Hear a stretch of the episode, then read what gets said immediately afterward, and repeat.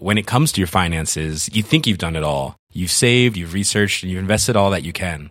Now it's time to take those investments to the next level by using the brand behind every great investor, Yahoo Finance. As America's number one finance destination, Yahoo Finance has everything you need whether you're a seasoned trader or just dipping your toes into the market. Join the millions of investors who trust Yahoo Finance to guide them on their financial journey. For comprehensive financial news and analysis, visit yahoofinance.com, the number one financial destination, yahoofinance.com. This podcast contains explicit language. So that happened. Another GOP debate is in the books as the remnants of the establishment do battle to preserve their bid against the firebrands currently dominating the race. And what of those two firebrands? Will Donald Trump successfully paint Ted Cruz as Canadian? Your Huffington Post team is in full effect with post debate analysis. Meanwhile, as a wise man once said, every new beginning comes from some other beginning's end or something. The point is, President Barack Obama delivered his final State of the Union this week, and like all states of the Union, it was mostly pageantry. What's the point of these things anyway? Well, we'll talk to one camera shy member of Congress, our pal, Wisconsin Representative Reid Ribble, about what these addresses are like when you're in the midst of them. Finally, here's a phrase you might have heard if you've been tuning in to the Democratic debates reinstall Glass Steagall. Is this some home repair tip where you take your plastic Steagall out and put in a glass one? Probably, but to be 100% sure, we'll check in with Alexis Goldstein from Americans for Financial Reform. I'm Jason Linkins with Huffington Post reporters Igor Bobic, Zach Carter, Arthur Delaney, Marina Fang, Samantha Lachman, and Lauren Weber. We'll have all of this, plus, we'll discuss the Clinton Sanders fight, introduce the latest Huffington Post podcast, and say a heartfelt goodbye to a dear friend. Here's what happened first.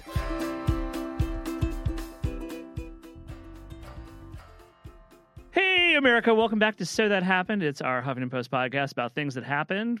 One thing that happened the GOP debate. Joining me to talk about it with some brief analysis, I have Arthur Delaney. Hi.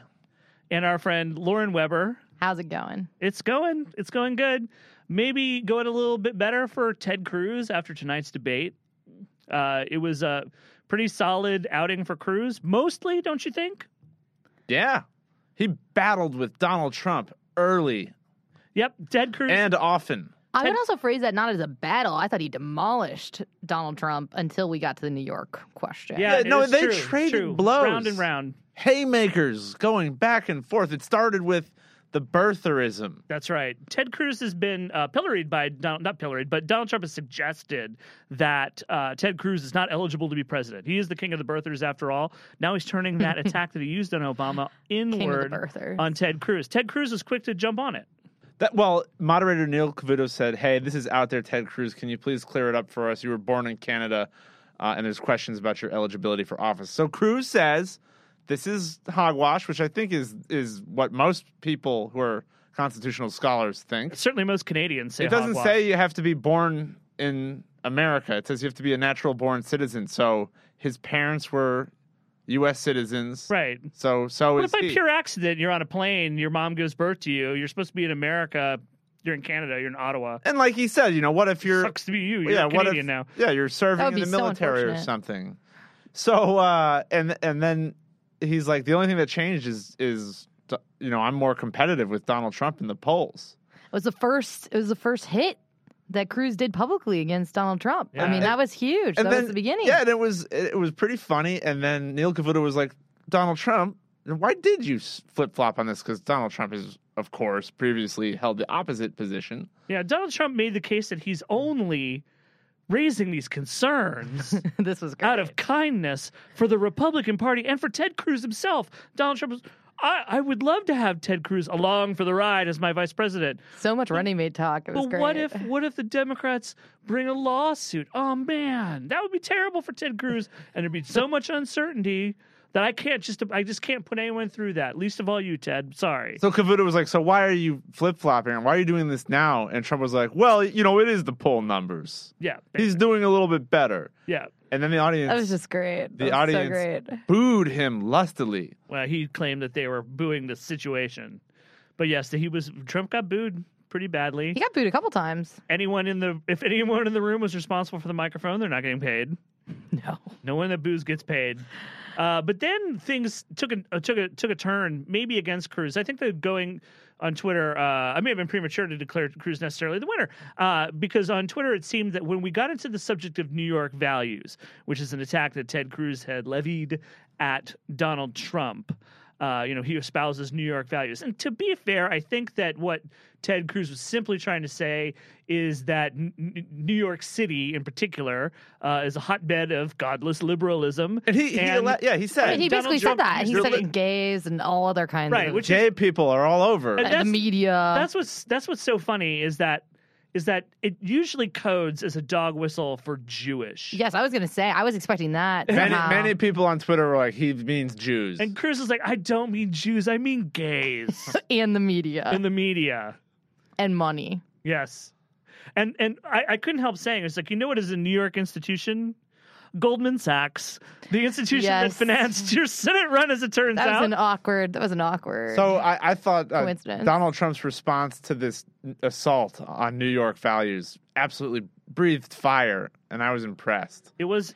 You know what? It was the best invocation of 9/11 in the debates that I've seen so far. I can't believe we're praising 9/11 invocations. I- yes, I- we're, we're going with the level of the room. This yes, this was actually a decent one. I mean, this was not a Hillary Clinton odd why I support Wall Street 9/11. 9/11. Yeah. You know, No, he did it better than Rudy Giuliani ever did. Uh, it was visceral. He talked about the smell of dead bodies. and the rebuilding. and Cruz was so cowed that he had to s- just applaud him. That's how Well, there was badly no he coming was back. beaten. There was no coming He back. stood from there that. and applauded Donald Trump. Yeah, it was. Uh, yep, yep, yep. Donald Trump got the better of him on that case. Uh, but here's the thing: I think probably in a lot of Republican circles, the New York, the New York values attack still works. I think that they may uh, applaud Donald Trump for remembering 9/11. Uh, but I think that the essential part of the attack, which is that Donald Trump used to hold a lot of liberal values, he still holds a lot of values that aren't necessarily conservative. I still think that attack has currency. I still don't think it's gone away, but we will see. Right across the border, we have New Jersey, and we have Yes, New Jersey's governor Chris Christie. Christie is kind of locked in a battle. Well, he was locked in a battle uh, uh, about a month ago to keep himself back up in to the main stage fray and not on the undercard debate. Uh, he has been performing quite well in New Hampshire, uh, relatively speaking. yes. Um, he's earned some key endorsements in New Hampshire. People say he's performing well in New Hampshire. He has the highest approval rating among New Hampshire voters of any GOP candidate. At least the, the, the I mean, the margin between approval and disapproval. Christie has it. So tonight, built on that, I thought he just blew uh, his main competitors, which are Kasich and Jeb Bush, out of the water. And, And I Rubio, think I think he really honestly hit some blows on Rubio, who's the kind of the next level competitor. And he did it by just being regular Chris Christie. It's the same performance, Exactly. some of the same exact turns of phrase that he's turned in on each debate. If you can imagine the situation right now in the Republican field as far as the primary goes, you have two firebrands at the top, Cruz and Trump, and the establishment candidates are in a pileup, like almost a traffic uncertainty. oh, and- and you, who better- you went for it. who better you to went unwind- for it, Jason. Who better to unwind a, a, a, tr- a traffic clog up in the establishment lane than Chris Christie, right? I mean, yeah, you got to go with uh, the bombastic guy that's able to kind of cut through the nonsense. I mean, maybe he'll be the answer to the establishment woes. He really, I thought he made Marco Rubio look silly when he went after him a couple times. Yeah, there was that one time he said, "Sorry, Marco, but you blew it." So in That several brilliant. debates, Christie has been like, "This is my moment to barge in and yell at everybody f- for not." It's a shtick. Yes, you're boring But me. th- this was this time I thought he landed it. It Beca- worked. because uh, Cruz and Rubio were asked a question about entitlements, and they just talked about taxes, and it was like really dry and boring. And no one was paying attention And Chri- until. Christie seized the opportunity to like bust through a brick wall like the Kool Aid pitcher man. Like, you that got is a great ad throwback there, Arthur. I gotta interrupt this Senate floor debate to actually answer the question. And Marco Rubio was like, well, wait a minute. And Christie said, You blew it. Me talk now. and he is the only Oh candidate God. who wants to talk about it because he's the only one who's just totally forthright. I will protect Social Security by cutting benefits.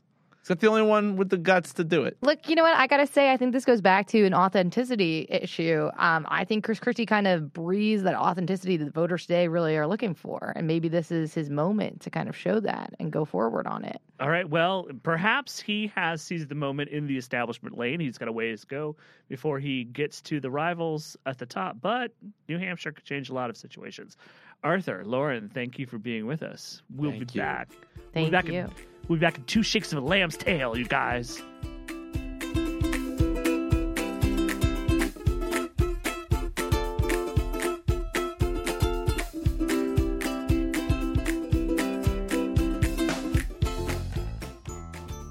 Okay, we are back, and we're back now with Igor Bobic Hey, and Marina Fang. Hello. And we're going to talk about tonight's sad sack. And once again, it's it's what someone Marina likes to pick on a lot.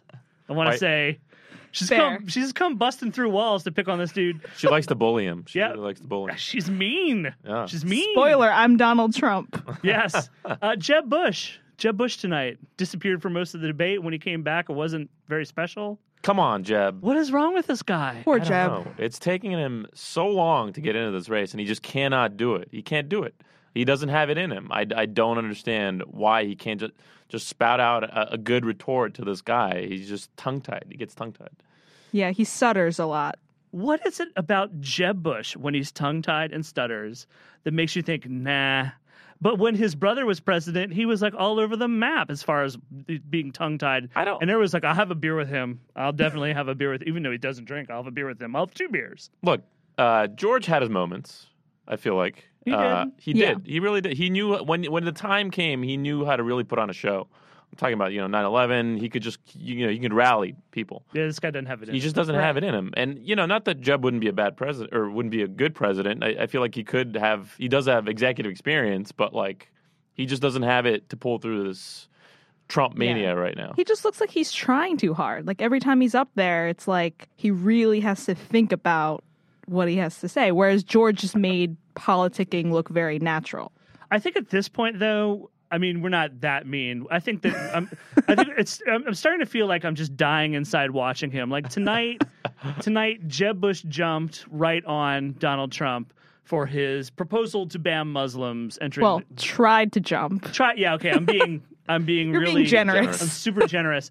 Uh, and he starts by bringing up the Kurds, our allies in the war against ISIS. And I was like, "Good start, bro." And then I started. I started like secretly hoping he'd pull through this. I was just like, mention the translators that have worked with soldiers that were trying to get into the country to save their lives. Come on, Jeb, you can do it. And he couldn't quite get there. And then at the end, instead of saying, Donald Trump, you're wrong, your ideas are wrong, you're a menace to this country and everything it stands for. Instead, he was like, Come on, Aw. Donald, would you consider on. maybe changing your views?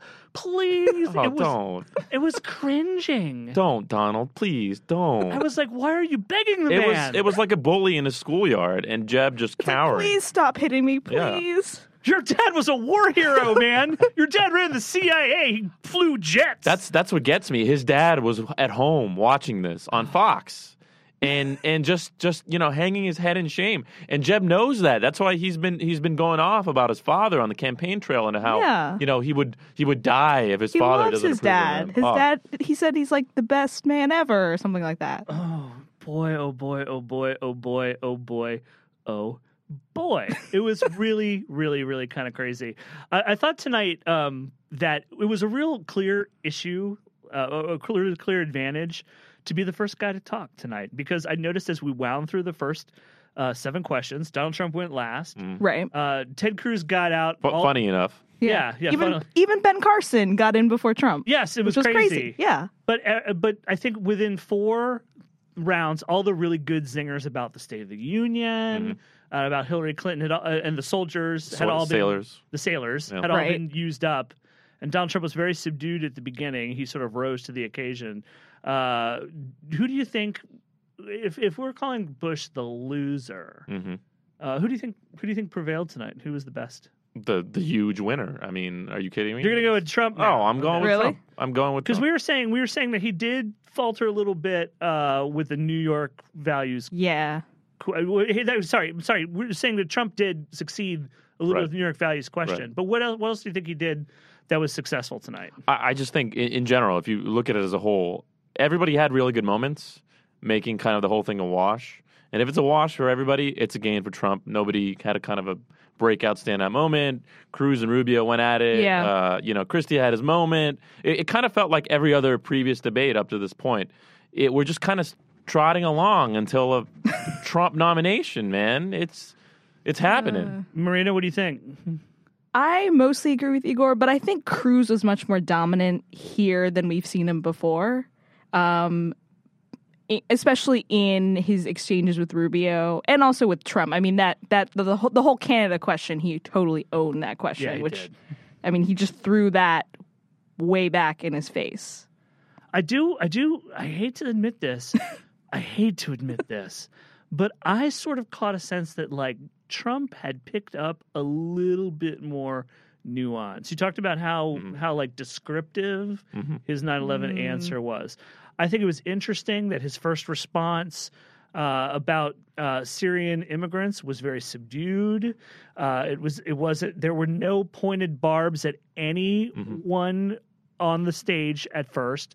He didn't lead with any pointed barbs at anyone on the stage. Didn't call anyone say anyone he had a fat face or were dumb at their jobs. Right. Well, there, Didn't there was no women on stage. did, yeah, right. Didn't even. Yeah, thank you. There didn't even throw. Didn't even throw a grenade right initially at Obama or Clinton.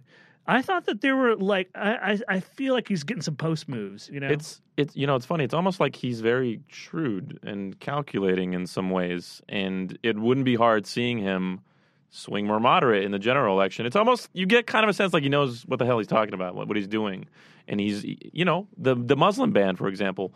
I don't think he just did that out of random. I think it was a very shrewd political Yeah. move to uh, you know ramp up this frenzy in, in favor of him. Yeah, I mean, he knows who his audience is. Yeah.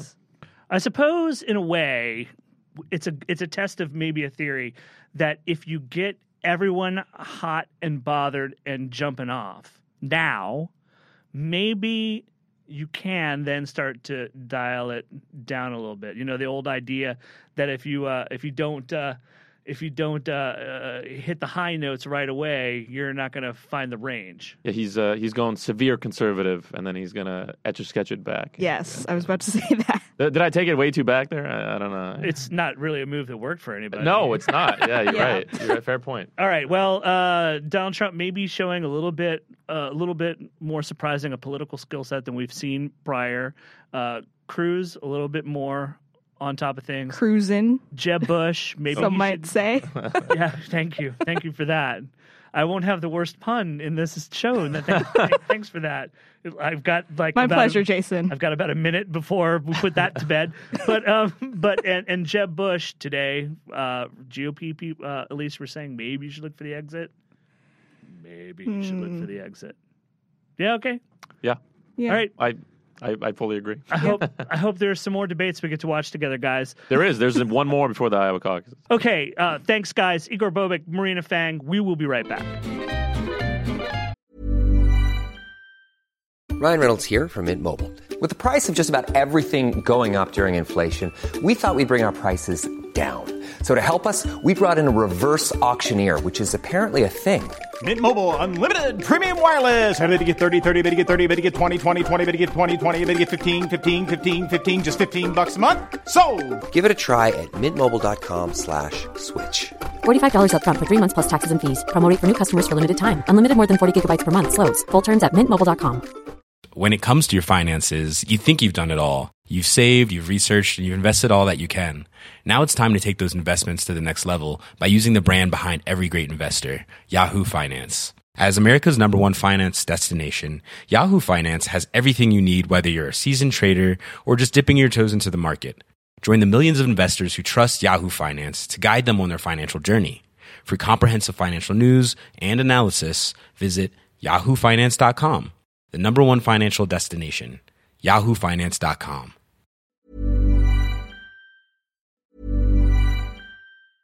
When it comes to your finances, you think you've done it all. You've saved, you've researched, and you've invested all that you can.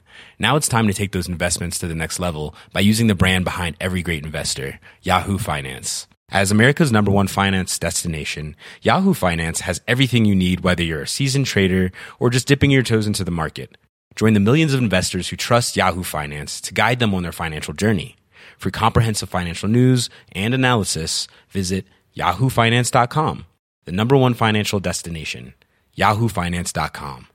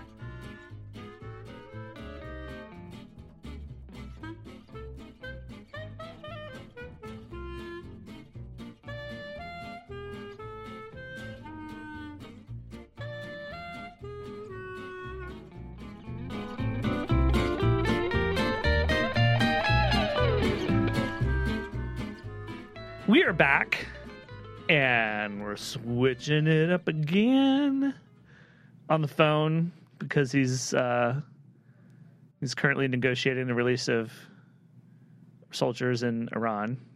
Zach Carter, That is not true, but which you you you did it, man. Take credit. You did it. You did it. I, I, although apparently that, that job was like not actually that hard because it happened really quickly. So maybe I do wish I could take credit for that. Yeah, I mean, I was gonna. Something involves hostage negotiation. I don't want to be anywhere near that shit. That's that's hard and stressful, and I don't want I don't want that responsibility. Here's our podcast con- comprehensive coverage of that incident. It's over. Okay, so Moving on. There we go. we we will that'll be the headline. Also, you've heard her voice before and you heard it just now. Our senior Canadian correspondent, Samantha Lachman. Hey, everyone. What's up? Things are good. Getting excited. I'm going to Charleston this weekend. You have to eat at Poogan's Porch. I've heard there's so many different restaurants I I have know, to I eat know, I know. But Shrimp and grits and biscuits are my favorite foods. Yeah, so it dude. seems like I'm going to the right place. going to the mecca. the Mecca. Shrimp and grits and biscuits. And the Democratic debate is on Sunday there. So, Ooh. hotbed of 2016. Wait, they're both in Charleston? They're both in Charleston. God, that is some good foresight. Us Yes. Some well-fed reporters down there. They're so put upon campaign reporters. This one, this one, I don't. I'm not upset about going to. For just the price of a cup of coffee, you could buy a campaign reporter part of a cup of coffee. Do that today. So the uh, Democratic debate is going to be this weekend because the DNC doesn't want him watching it. The Sunday before MLK Day. Yeah, yeah. Everyone's on vacation. yeah, except for me, I got to work. Not, Um, not us, but everyone else. Uh, but uh, the the most recent thing that's happened in the Democratic debate is that uh, healthcare, for some reason, has become a thing that the Democrats are fighting over. It's it's it's interesting because the Clinton campaign apparently sees an advantage to attacking Bernie Sanders for wanting single payer universal health care. This doesn't make any sense. I mean, I'd like this is it's part and parcel of the attack that, that Clinton made last week against Sanders' banking platform, in which she was like, "Hey, all you progressives who think like breaking the big banks is a good idea, you're all idiots. Actually, we just need to regulate shadow banking." And like, there's a lot of good stuff in Clinton's shadow banking plan, and I think there's a lot of good stuff in her health care plan. But I just don't see how she makes inroads with progressive voters by saying that things that progressives have cared about, especially health care, for decades, like are, are bad ideas. I mean, it's, it's not like she's running in the general election with like Donald Trump voters who've never thought about health care reform before. And it's something that she wanted for a long time too. So and it just opens her up to so many obvious attacks like her saying like since and she said in 2008 like since when did democrats attack each other over wanting universal health care. Yeah, one of the sticking points has been that she's she's talked about how single payer would require uh, a, a rise on taxes, which I don't think anyone who's ever talked about doing single payer has has. I, I think it's pretty much occurred to them. Yeah. that's how it works. We you know? You invest this money, you get this return on on the investment. Uh, but it's unusual for Democrats to be uh, like fear mongering over the potential raise in taxes. And Chelsea Clinton also said in Iowa that it would involve stripping everyone of their health insurance, as in they wouldn't then get health insurance But under that system. yeah, you wouldn't have this great Aetna plan you don't understand half the time. Sorry, America. Yeah, that's another thing I don't quite understand. Is like Chelsea Clinton to me off is like kind of this like phantasmal presence in American life where she sort of like flits in and out of like being and not being. And for her to be the dispatched surrogate to Iowa to uh, specifically attack liberals for liking universal health care is I I don't have like a metaphor for it. It's weird. And they, they, I mean, their new line of attack is that Sanders' campaign hasn't yet released the details of his single payer plan and is now saying that they might not or will not release that plan before Iowa. And I think that's fair to say, like, if you want to support this thing, you have to tell us how you're paying for it. Yes. That's fine. But don't attack the whole concept altogether. Like, that seems like a bad idea and it's going to make people pissed off at you. Right. It, but yeah, I I I don't understand. I think that maybe that she's feeling the pressure for the fact that the early states polling is is turning a little bit in Sanders' favor, but over the broad swath of the primaries that will come, uh, I think she's still heavily favored to win the nomination and lock it up quickly. I, I think this represents, I, I think, actually, like something that's a deeper problem for the Clinton campaign, other than just making a dumb move on on healthcare. Um, I, I, I think it represents that she hasn't really figured out how to exorcise the demons of the 2008 campaign, um, which is that the Clinton the Clinton team's response to an attack or to trouble is to attack, to counterattack.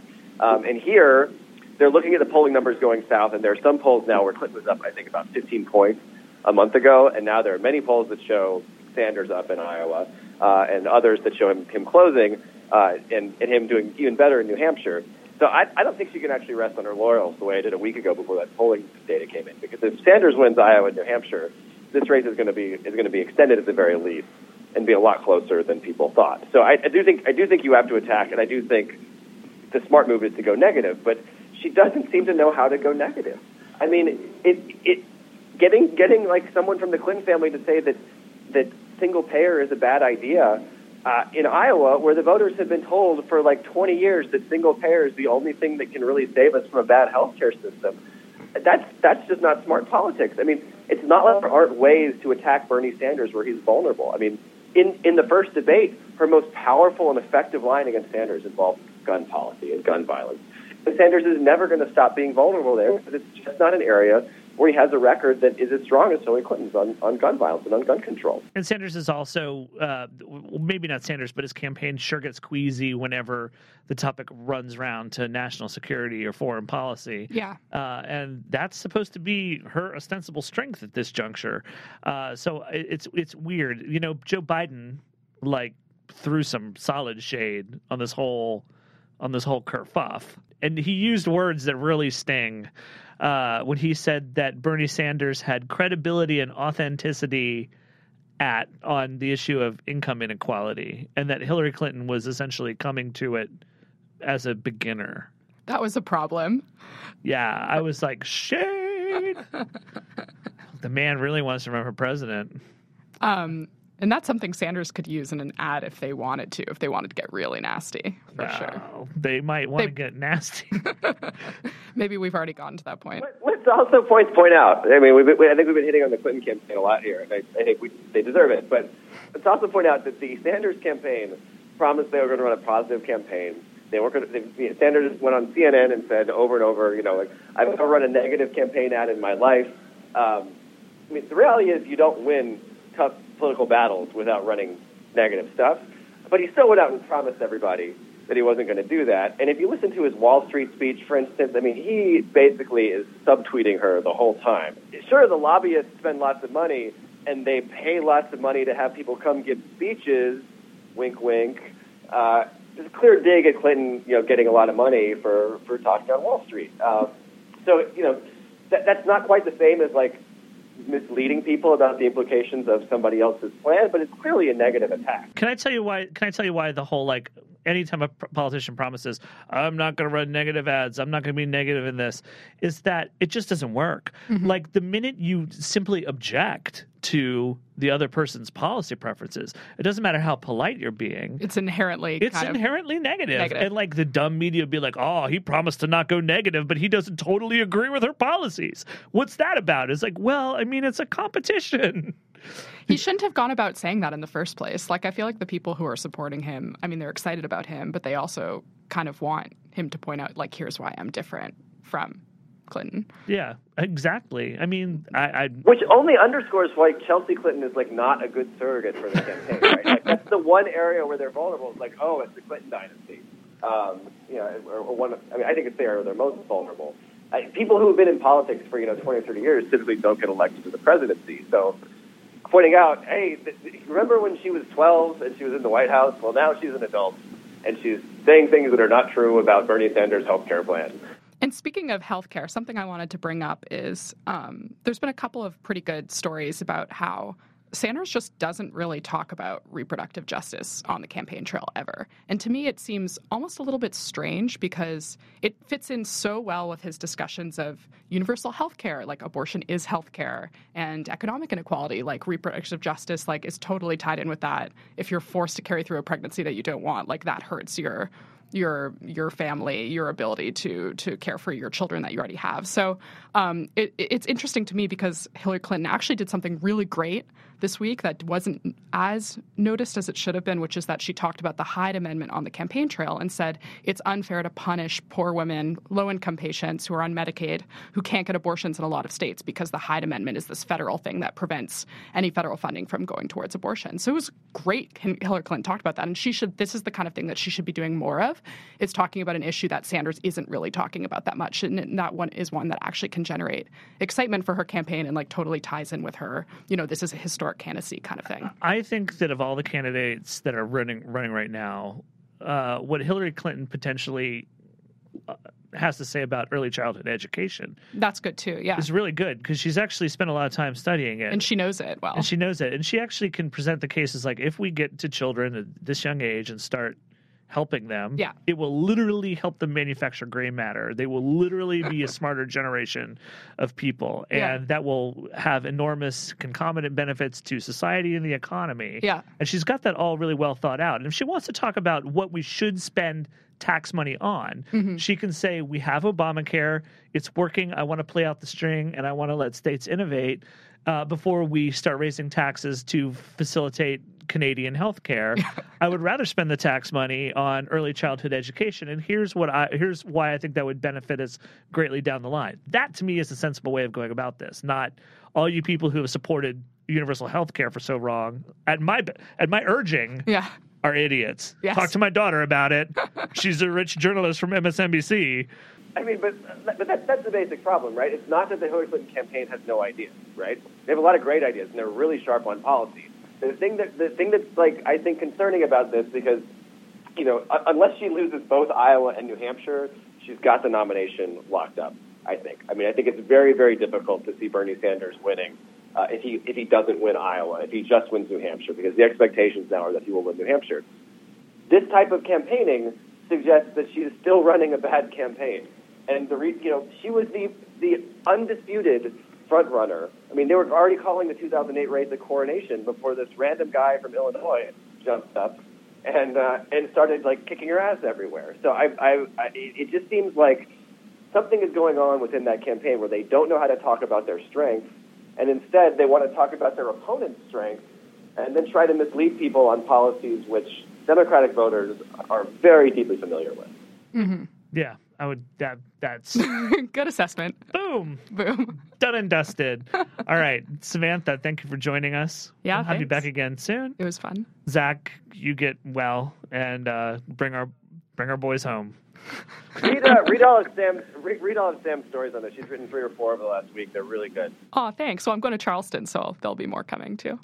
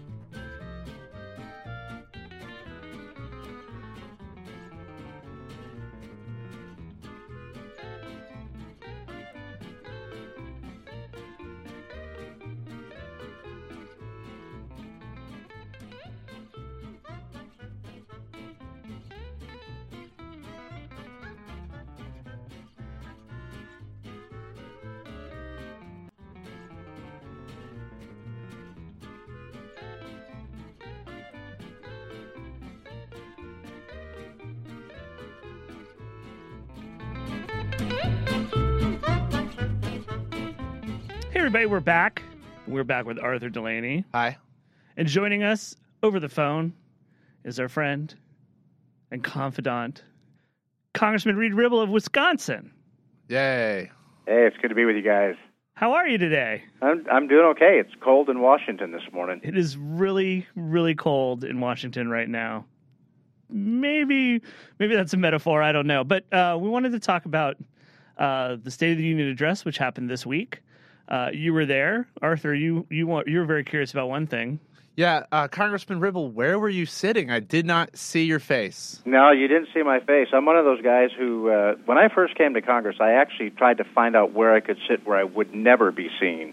Um, and so I have I have a tendency during those very public events to try to sit in places where I know for sure the camera will not not get uh, get me. Um, I've got I've got a I've got a pure face for radio, and uh, I would I would prefer not to be not to be on. The congressman, let the record show that the congressman is is too modest. Yeah, yeah, we'll let that record show. It is it is actually safe to stand between a co- camera and Congressman Reid Ribble in Washington D.C. Remember It, it absolutely is. Well, um, so I'll just confess to my dirty little secret is that I did not watch the State of the Union. It's a really dirty, dirty secret. Yes, I didn't. I did not watch it. So what happened, guys? Let's uh, Congressman Ribble fill us in. Phil, J- tell Jason what uh, the president said. I know what ha- I know some somewhat what, what happened, but The president gave the typical speech. He started out being very optimistic. He closed saying work together, and in the middle he talked about his accomplishments. And uh, this year was a little bit different because he didn't really ask for much. Normally he's got this kind of list of things and scolds the Congress. You got to do this and this and this, but he didn't do that last night. So it was a little bit unusual, but um, he took credit for everything that that's been going good in the country, and um, which that's what presidents do. let me ask because uh, I've read a lot of political science about State of the Union addresses and what they accomplish, and I want to get a read on someone who's in the room during these things. What, what a lot of political scientists say about State of the Union addresses, they, go back to comments made and studies done, and uh, the Reagan biography figures in heavily. Um, that presidents, when they give these speeches, they actually don't go into it thinking that they're going to move a, a lot of public opinion behind some dramatic new thing. That they stick to if they if they if they enunciate if they enunciate a lot of policy positions, they try to stick to things that are already pretty broadly popular, and if they mention things that aren't necessarily broadly popular.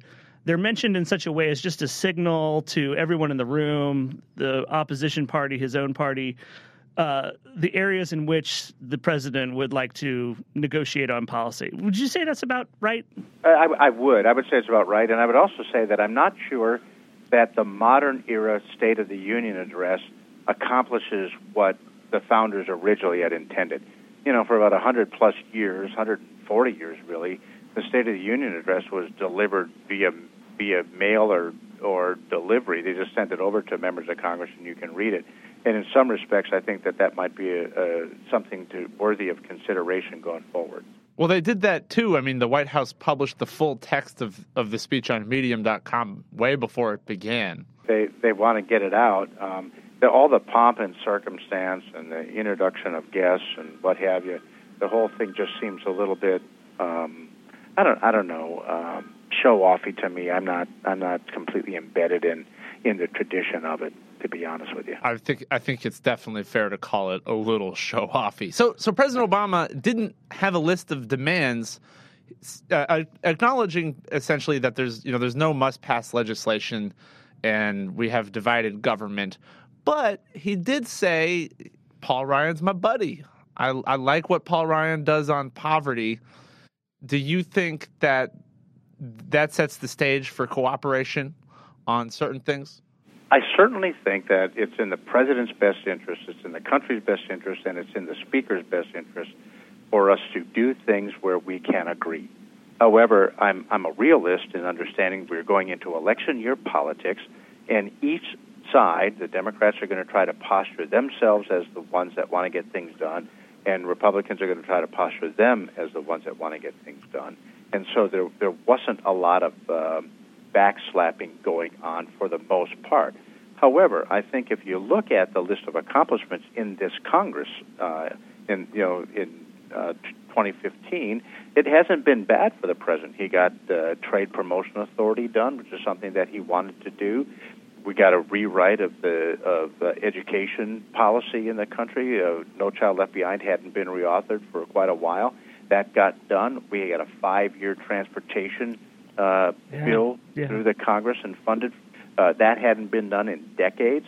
And so uh, once the roadblock got moved in the Senate, things actually began to move again. And there was a fairly significant list of accomplishments last year that I think both the president and the Congress were feeling pretty good about. So, President Obama and South Carolina Governor Nikki Haley, who delivered the Republican response, they they touched on a similar theme. President Obama talked about you know frustration in American daily life and the voices urging us to fall back into tribes, to scapegoat fellow citizens who don't look like us or pray like us or share the same background. And, and here's what Nikki Haley said: that uh, we live in a time of threats like few others in recent memory. During anxious times, it can be tempting to follow the siren call of the angriest voices. We must resist that temptation. So these are clearly references to Donald Trump supporters. Oh, that's what it was a reference to. oh, I was wondering. Maybe both Trump and Senator Cruz, because they both have taken very strong anti-immigration positions and postures. So- um, and and there's a kind of a nativist nature to the posture that they've taken. I think that Governor Haley uh, rightfully spoke out and said, "Listen, we got to be careful about that. Most immigrants that come here are coming here for a better future, which means they want to work." Now, President Obama and Nikki Haley, in, in these addresses, are, are establishment politicians, and Cruz and Trump supporters are happy if it's, if the establishment's angry at them. So, does is this helpful in achieving the, the you know the more noble, uh, dem- democratic aspirations that that that Haley and Obama are talking about, or or does this just perpetuate the situation we've already got? Yeah, you know, I, I think the, the word establishment has become a pejorative, and so let's let's let's step back and say traditional conservatives and traditional progressives or liberals, um, rather than establishment, so that we get out of the pejorative nature of it. I do believe that anytime any politician, whether a member of Congress, a governor, uh, listen, a city alderman or president of the United States, when they call for civility, you're going to get me standing up and agreeing with that. When we, how in the world could I, if you're a Democrat and I'm a Republican, but I want to convince you to maybe consider a Republican candidate for any office, if I start the conversation by calling you a moron or a loser, how likely are you to open your door and listen to my argument? you're, you're not likely at all because I've now put this huge wall between us. Unless I hate myself. Yeah, maybe I'm weeping. Maybe I'm weeping and sad. And I'm like, okay, whatever. Uh, it doesn't work. And I think what Governor Haley was trying to articulate, maybe what we ought to do is take the walls down so communication can go up. And if we do that, then you might have the opportunity of having a legitimate grown up conversation uh, with somebody who you're trying to persuade to your point of view. I want to, one last question. I want to just sort of like get your reform minded uh, thoughts working on this. But I've been watching rebuttals to State of the Unions for quite some time. Uh, and I've always felt like the rebuttaler is always a bit at a loss. They can't match the pomp and pageantry of the actual State of the Union. And really, it's not technically a rebuttal. It's just another set of prepared remarks thrown at a first set of prepared remarks. Is there perhaps a better way of doing it? Um, because what I think of a, as a rebuttal would be sort of this is what the president said, and here are my point by point responses. Uh, it could be mailed, like you said, it could be delivered the next day. The media right now is kind of in this mode where we cover anything anyone says ever. And if it's a vaunted rebuttal to the State of the Union, we would probably be cool waiting a day for it to be put on YouTube or televised. Uh, and then I think we could get into like real arguments. Yeah, I, I, I actually think that um, had Governor Haley asked my advice about doing a rebuttal, I would have advised her not to. Even though the, the, the bar has been set really, really low in recent years, uh, generally speaking, it's something that you can just mess up your career with. Uh, I think she did a pretty good job from what I've heard. uh, in in articulating conservative values and principles, and so I, I give her credit. But I didn't see it myself, and so. Um, but in this modern era of uh, the ability to live tweet and to post things almost immediate immediately, the American people are getting flooded with responses to what the president says almost in real time. And so it may be that there's a better way of giving a response than this kind of formalized sit in a room and and and say what you will, um, but because it's not really a response. Uh, they're written in advance of what the president's comments were, so it's not responding to what the president said. It sounds like you're, you're saying having to do that. It's actually kind of a trap. You could just It can be, it can be, and it's it's trapped both Republicans and Democrats in the past. yeah. I, this is the famous glass of water.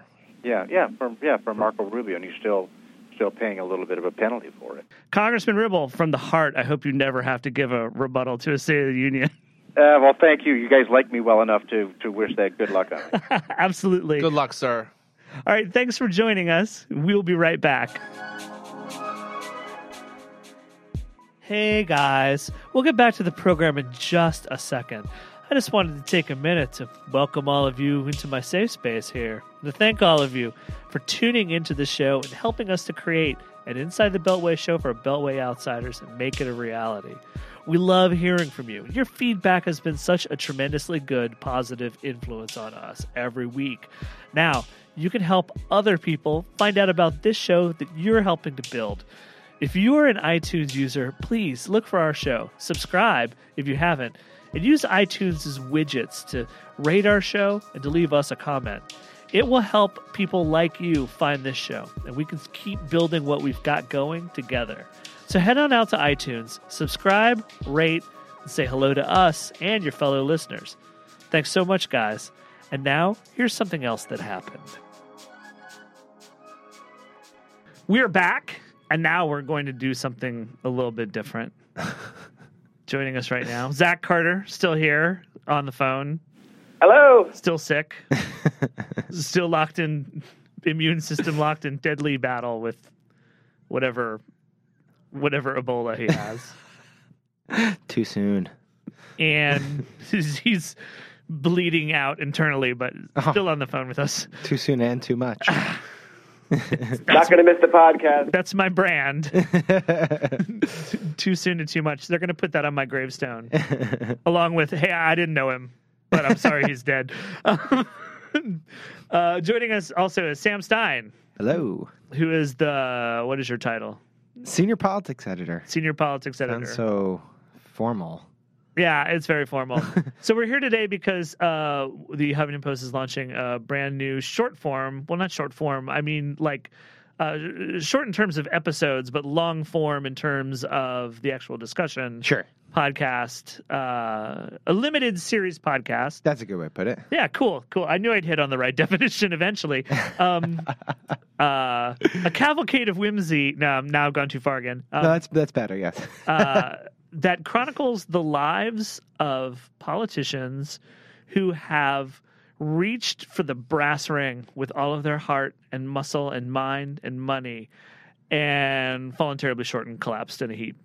that's that, That's true. It's called Candidate Confessional. That is correct.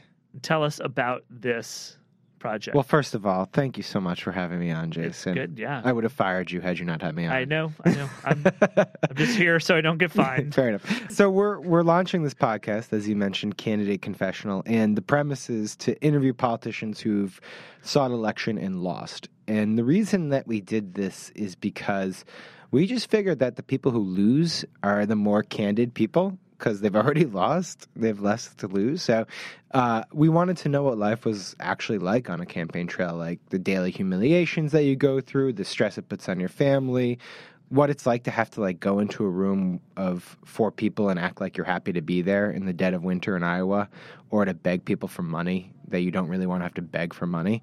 And Sounds like Rand Paul's going to be on season two.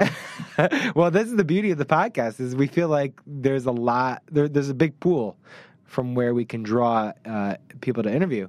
Uh, and right now we have like you know we have like a dozen interviews done and a bunch edited, and we got some good stuff. I mean, Howard Dean is our first episode. He talks about his 2004 campaign. Michele Bachmann's our next episode, uh, and then we talked to this guy. For instance, he's known as Boo Ben Konop. You know Boo Ben Konop? Boo Ben Konop is kind of like sort of infam- internet famous. yeah, honestly, he's he, yeah. he's a sort of celebrity in this office. Yeah. So, so for the viewers, I guess I should explain. He's a guy. He ran for mayor of Toledo, Ohio, and he did a campaign stop in front of his mom's house outside, or on the block where his mom grew up. And this guy is sitting on a nearby porch and just mercilessly boos him throughout his entire speech.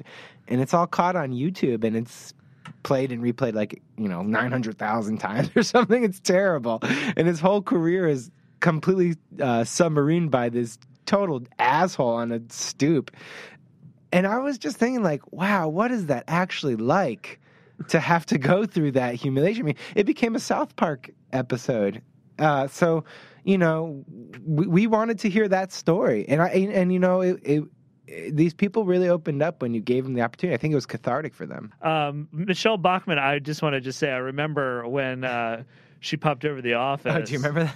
She she's a gamer. She's she's up for anything, and, and wants to talk about stuff. Uh, uh, to to to her great credit, and uh, did a good episode. Yeah, definitely. Really, fa- really fantastic episode with you guys. All right, so people look for that on your iTunes and Definitely. your Stitcher and your on the Huffington Post. Also, before I go, I have to give a huge thanks to Christine Conetta for putting it all together. She was masterful, unbelievable. Yeah. What a wizard. We're uh yeah it's it's something we're all really excited about it's very uh it's it's it's really uh very deeply humane and good Thank you. uh and i think that it's gonna i i think provided people maybe of a nice jolt out of the often rancorous world of politics Yeah. into a place where actual living breathing people live and and and hurt Yeah. because of things Exactly. like this Exactly. so that's good. It's good. It's I think I think it's good to get in touch with a little bit of that. All right, Sam Stein, thank you very much. Thanks, Zach. Thanks, Jason. Zach Carter, go uh, drink some Get better, Theraflu. I'm gonna sleep. All right, we will be right back.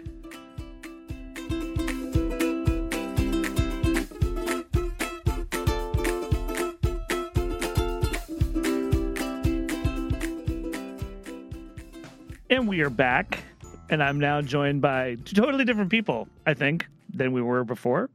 Uh, sitting in the studio with me is Alexis Goldstein from Americans for Financial Reform. Welcome, Alexis. Woohoo! Thanks for having me. And on the phone today, because he's sick or something, Zach Carter. Hi guys. Sorry I'm a little congested, but I'm excited to talk to you today. Okay, so I want to just start quickly with a question about what Americans could be spending their money on right now. What would be the better bang for their buck? So, Alexis, if the average American taxpayer had the choice between buying a Powerball ticket and publicly financing a sports stadium, which would you have them do? Well, sports stadiums generally don't turn out very well for the communities that they're built in. They actually cost a bunch of money and they don't really do much for the local economy except at the very beginning and like people are displaced. So I actually think that my answer would be Powerball because I, I actually took this discrete math class in college and our professor did this whole exercise to prove to us that when the jackpot was big enough, the expected value is positive. So it's like 50 cents or something or whatever. I mean, it depends, right, on what the jackpot is. So I would go with Powerball.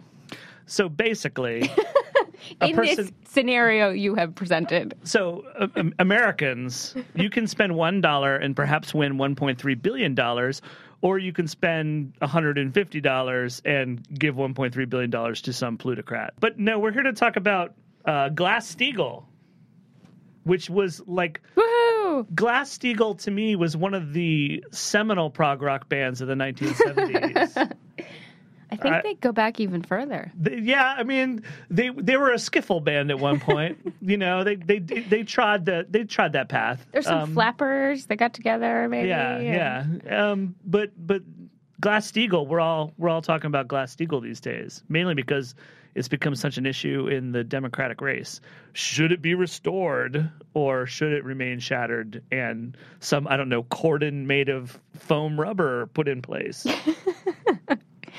Yeah, it's it's been interesting to see this all play out. I don't know if, if you've been as entertained by it as I have, Zach, but I, I feel like it's pretty rare that we hear such wonky things being talked about in the election. So I'm pretty excited about it. But just in case folks aren't familiar, um, Glass Steagall is a Depression era law. It was passed after the big crash of 1929 when a bunch of bankers were basically pushing people into products that they knew were crappy. Um, they were making money off of it. So that's why they were pushing everyone into these crappy products. They had a really bad conflict of interest. If this sounds familiar and sounds like I might be talking about the 2008 financial crisis, it was very similar. It just wasn't mortgage products, it happened to be mostly stocks. Um, so, in response to that big financial crisis, they said, okay, let's separate the more boring banking, your savings account, your mortgage, from the more casino style uh, gambling. Um, you could call it the Powerball of Wall Street, perhaps, but um, the house always wins. Um, so that's what happened in the 1930s. And now there's this whole question and debate, right? Is the reason that we had such a uh, terrible financial crisis in 2008 because we didn't have Glass Steagall in place? And just to be just to be like clear, uh, I never get the law wrong, right? But uh, the it was 1999, the Commodity Futures Modernization Act. So that came later. Okay. 1999 was called Gramm Leach Bliley. That's right. Okay. Yeah. Um, but it actually was sort of like a death by a thousand cuts, and Glass Steagall had sort of been weakened and weakened and weakened by a particular regulator called the the OCC for short. Um, and Gramm Leach Bliley in 1999 was like the final nail in the coffin. And Byron Dorgan at the time, Senator Byron Dorgan at the time said, "We'll all come to regret this in a decade," and he was off by one year. Sorry, Byron. you lose. Sorry. What's amazing, what's amazing, guys, if you don't mind me jumping in here, uh, is, is the way that this has become uh, sort, sort of a, a, an odd political football in the, in the Democratic Party primary because it's been kind of accepted, I think, by bank reform dorks for a long time.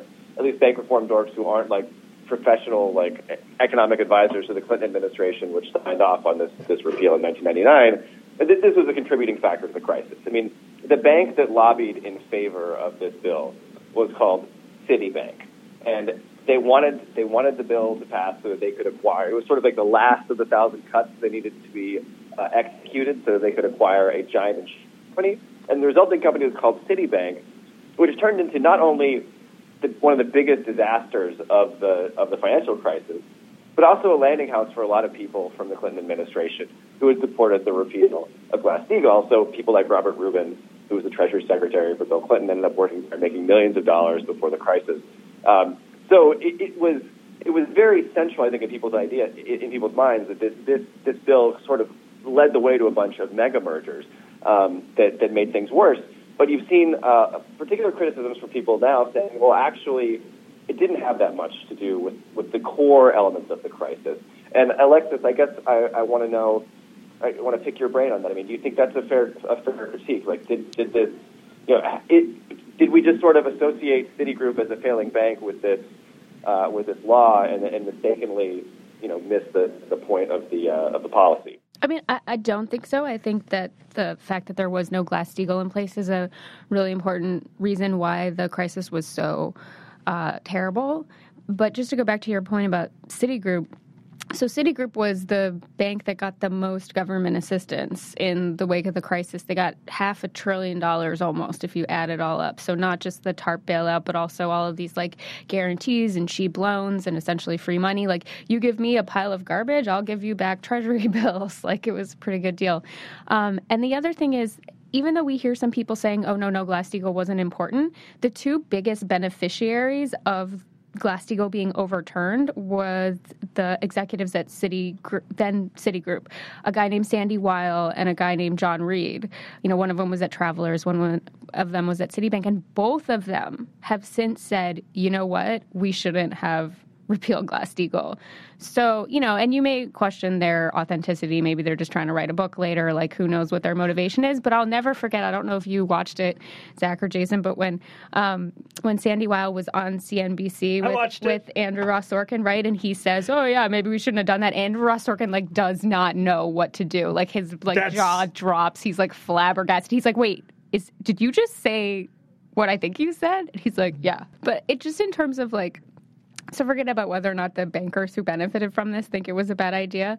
Um, I think that a lot of people like to say that Glass-Steagall wasn't important because two of the big um, firms that failed, Bear Stearns and Lehman Brothers, were investment banks, and so who cares because they weren't this mega bank merger. But what I like to push back and say is Lehman didn't cause the crisis, right?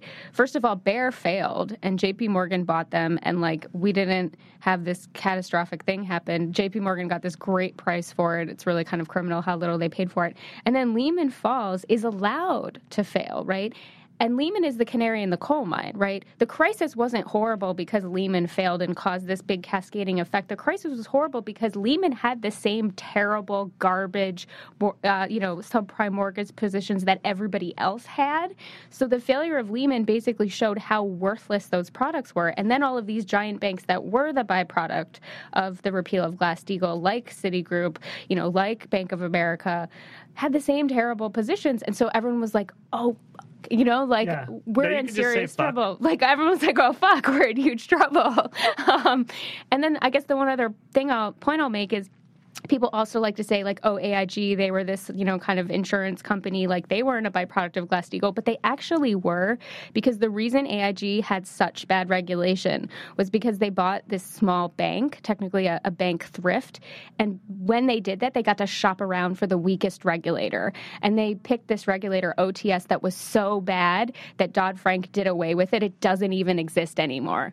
So AIG is also a byproduct of the repeal of Glass-Steagall and I don't think anyone would say that AIG wasn't a really big part of the crisis. I mean, I mean, this is one of the things. Like, like I think people who say that it had nothing to do with the crisis are focusing on a very narrow, particular kind of complexity that that Glass-Steagall would have ad- directly addressed, and ignoring a lot of other types of complexities that, that repealing Glass-Steagall injected in, into the financial system. And you know, wh- whether it's making co- companies larger and more complex by just allowing new types of mergers, or as as Alexis was just saying, allowing allowing insurance companies to shop around for bank regulators. Uh, I mean, these, these are things that uh, that I don't, I, I don't think people necessarily an- anticipated when the when the law was repealed. But there were a lot of people at the time. No, no, not a lot, but there were a handful of people in the Senate who didn't support this. Uh, so it, it's not as if it was completely unforeseeable. Well, and I also think there's just kind of like a common sense thing that makes sense about like if we allow banks to merge and grow and have like 10,000 different things that they do, like that's probably not a great idea, right? Because that's where all our money is. Like, do we really want the one thing that we all depend on to go to the ATM and get our money out to also be doing 10,000 other things that are really complicated and risky? Like, it just kind of makes some basic sense. But then also, when you allow investment banking and the boring banking to be together, you don't get like I think government regulation is important, but there's also a role for like sort of market competition to play. So if, if they're separated, then you have different interests. And I used to work at Morgan Stanley, which at the time was an investment bank before the crisis, and they would talk about we don't advertise, we don't need to advertise. You know, we only work with really really wealthy people and in institutions. We're a white shoe, you know, investment bank. And they thought that like the more boring banking people, the Bank of America, were like stupid mouth breathers. And so like I was at Merrill when it got bought by Bank of America and that was a forced marriage, Right. right? That was not a happy marriage.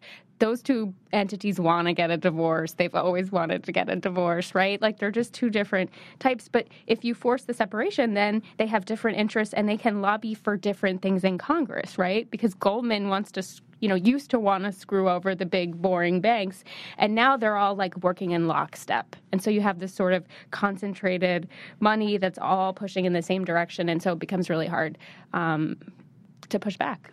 Well, so Alexis, this has become a thing in, in the in the primary, and I know you can't comment on you know campaigns specifically, but um, there, there are disputes, policy disputes, over uh, over whether or not reinstating some version of Glass-Steagall would make sense, would would would make things better. I mean, I think wh- however you feel about Glass-Steagall and the, the 2008 crash. Um, there are people who say, well, look, you, you should, I mean, the Clinton campaign, for instance, says, well, look, if you just regulate shadow banking generally, shadow banking being sort of a vague term for anything that's not like a commercial loan issued by a bank in 1933. Um, if, if you don't, if you regulate these things across the system, then you don't need divisions like Glass Steagall. All right. Well, um, Powerball winner out there, you're gonna get 1.3 billion. The guys who got 4.7 trillion laugh at you. Thank you, Alexis, for being with us. Thanks for having me. Thank you, Zach, for coming to us while you're sick. I blow my nose at you. We will be right back. So that's what happened this week. This podcast was produced, edited, and engineered by Christine Conetta. We were always watched over by our loving angel, Caitlin Boguki. I'm Jason Linkins. This week, we were joined by Wisconsin Representative Reid Ribble, Alexis Goldstein of Americans for Financial Reform, and Huffington Post reporters Deep Breath, Igor Bobic, Zach Carter, Arthur Delaney, Marina Fang, Samantha Lachman, Sam Stein, and Lauren Weber.